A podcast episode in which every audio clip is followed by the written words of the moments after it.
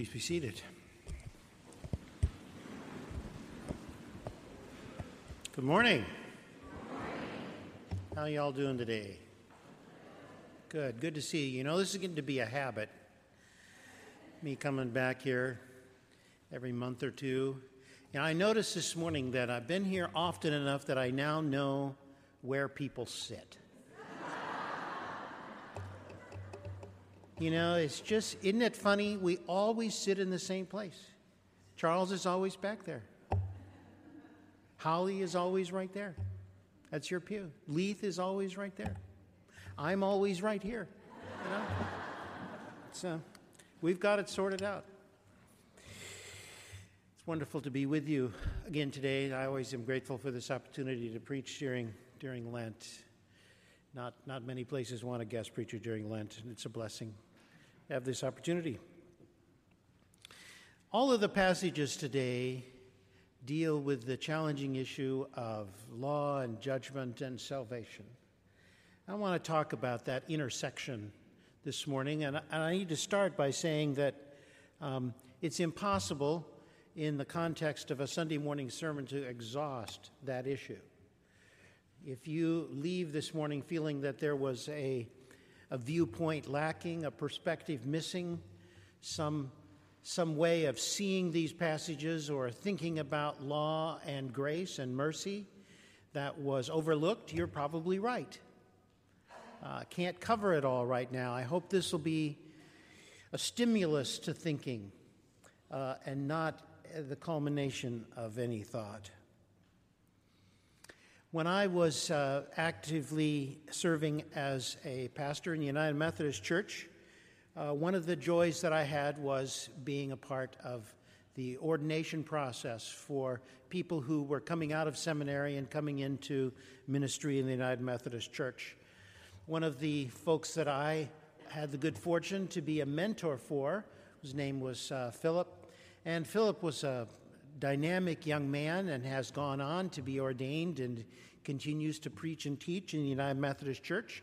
A part of the discipline of interviewing and reflection and learning and growth included having potential ordinands submit sermons periodically to the uh, committees that would be evaluating them. And, and uh, sure enough, Phil, uh, under my working with me, he submitted a sermon uh, and gave me a copy of it as well so that uh, I could would know what they were talking about in their reflections. And in the context of that sermon, he referred repeatedly to the Ten Commandments, which we read this morning, as the ten suggestions that the Bible has for good living. Needless to say, some of the other clergy on the committee that read this sermon had some questions about that. They weren't quite sure whether, you know, it was appropriate to look at the Decalogue as we read it this morning and see it simply as the 10 suggestions for Christian living.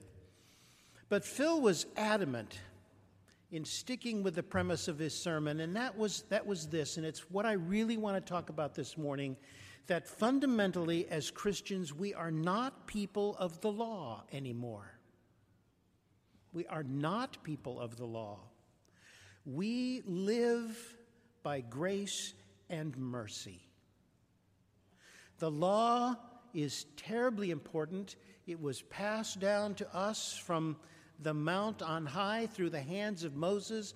It lives in our lives and in our worship and in our liturgy and hopefully in our daily living, and it is not the way to salvation. They are suggestions for living that are trumped by grace and mercy. And Philip was determined to stand by that theology. I stood with him and I stand by it today.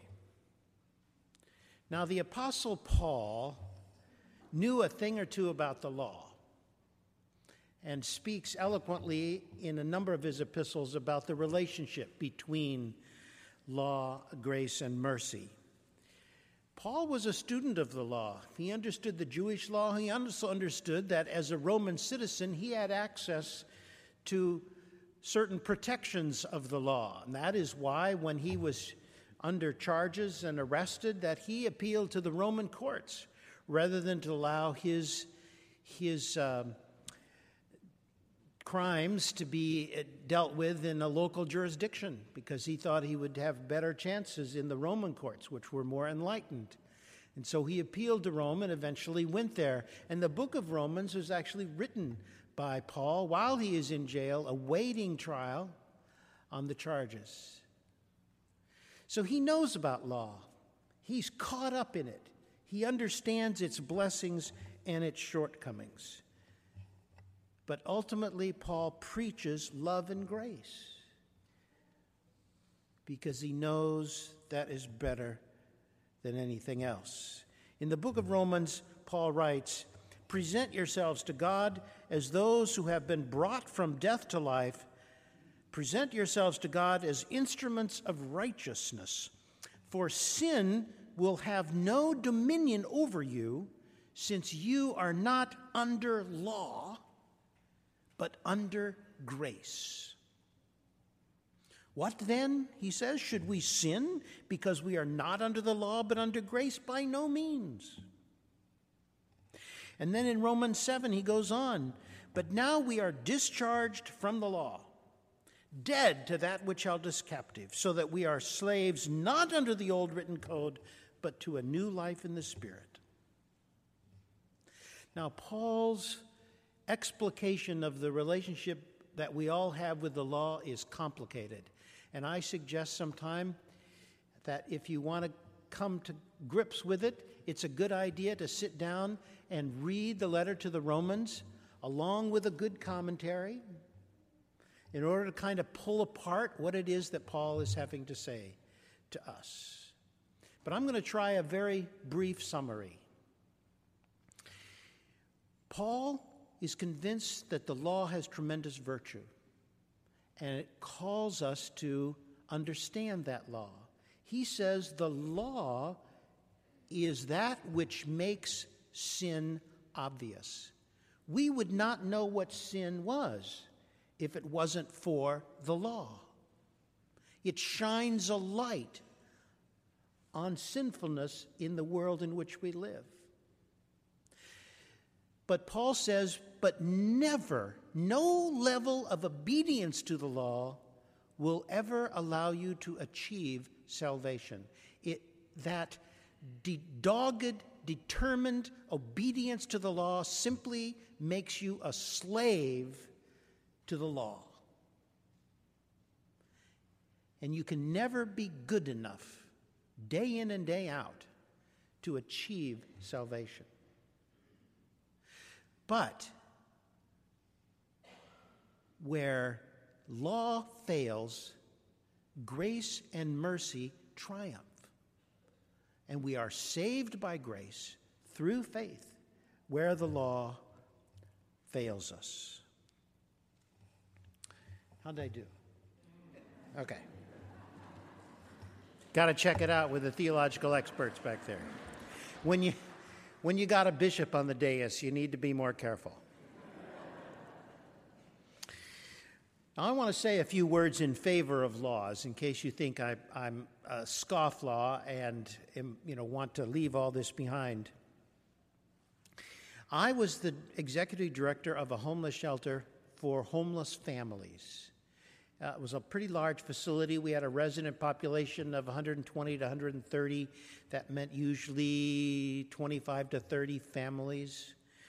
And believe you me, we, we had rules. We could not have possibly managed that little society without an abundance of rules and laws and enforce them. It would have been chaos without that. Human society is civil because it's based in law, it's critical. But I also told my staff I expect you to break these laws when you believe doing so serves the law of love and grace. But I do expect you to know what you're doing. If you break one of these laws, if you bend one of these rules, you better be prepared to come into my office and tell me why. And have a good, clear, compelling, and coherent statement about what greater good is being served. Now, I remember uh, a trip to the DMV. Anybody got memories of trips to the DMV? Probably not something you want to think about on a Sunday morning, right? Long time ago, back in the days when the top speed limit was 55 because we were trying to save gas and energy and all that. Remember those days? I, I went into the DMV, and there on the wall, over this was this words 55 miles per hour. It's not just a good idea, it's the law.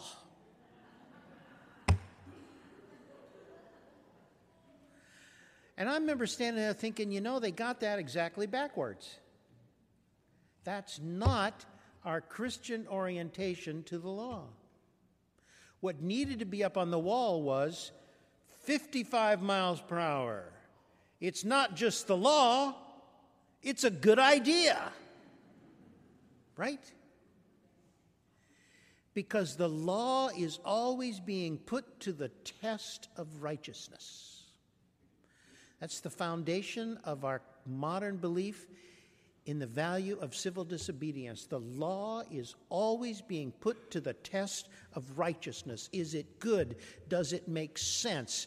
Does it preserve civil society? Does it create justice? Does it serve righteousness? Is it a good idea? You can't be good enough being right isn't enough. We are called to more. I remember a short film that I saw many years ago again. Um, it begins with a well dressed man driving a sports car. It's a beautiful day, the top is down. He comes up to an intersection as the truck apparently stalled at the intersection. He pulls out to go around the truck, and just as he gets even with the truck, he realizes the truck is stopped because there's this small girl crossing in the crosswalk. He slams on the brakes, but it's too late. He hits her, throws her into the middle of the intersection. She survives, but she is terribly injured. Spends weeks and weeks and weeks in the hospital. And this man is racked with guilt. But they said, the law said this was just an accident. He was not going beyond the speed limit. In fact, he had slowed down. He had broken no law. He was legally not responsible for this accident. He was not responsible for her injuries. But he could not let go of it. Memories of his car plowing into this young girl filled his mind, whatever he was doing. He couldn't relax tried to play tennis with some friends and was so distracted he couldn't couldn't manage it. Went out on a date with a friend and was just all he could do was recite tales of this of this horrible event. Finally, in a state where he couldn't eat, he couldn't sleep, he went to his doctor and he said, I need some medication. I need something that'll help me sleep. I can't go on like this. The doctor said to him, maybe it would be a good idea if you went to the hospital and visited this young girl and asked her forgiveness. And he said, I don't have to be forgiven. I didn't do anything wrong. I'm legally not responsible for this. And the doctor said, Well, then, legally, you should be able to sleep.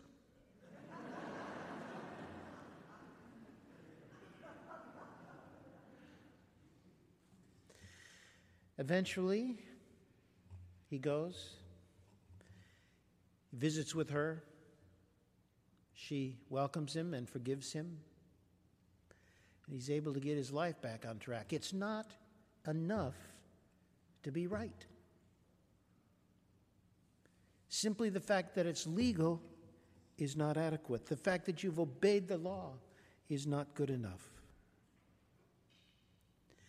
The truth is, that we in this room, all of us, have a common bond, a critical common bond, the most significant common bond that we can possibly have. It's the one thing that truly binds us together as people, that creates a level, level playing field for every one of us in this space. You know what that is?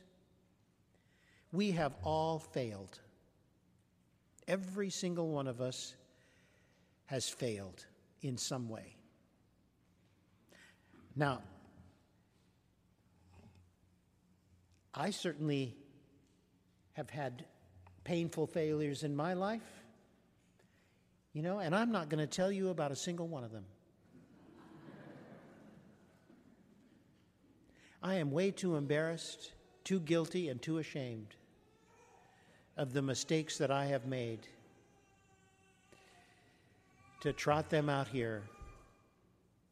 I'm terrified at what you might think of me if you knew the things that I have done. I'm not kidding you. See, and I think you all are like that too. You come here with painful histories, friendships that you've destroyed, addictions, lies you've told, things you've stolen, people you've degraded. I don't know. I don't you know. All that matters is that you know. That's what we all have in common. And believe me, none of you are worse than the people sitting next to you. None of you are better than the people sitting next to you. We are all the same. We knew what the laws were, and we've all fallen short. Remember the story where Jesus uh, steps in at the point where the woman is taken in adultery? I got a little variation on that. You know, Jesus is up there, he goes up to her and he writes in the sand, and, you know, all the people are standing at bay, and he says, Let, let he or she who is without sin throw the first stone. And a rock goes whizzing by Jesus' head and catches her right in the back of the neck. Jesus says, Mother, would you please cut that out?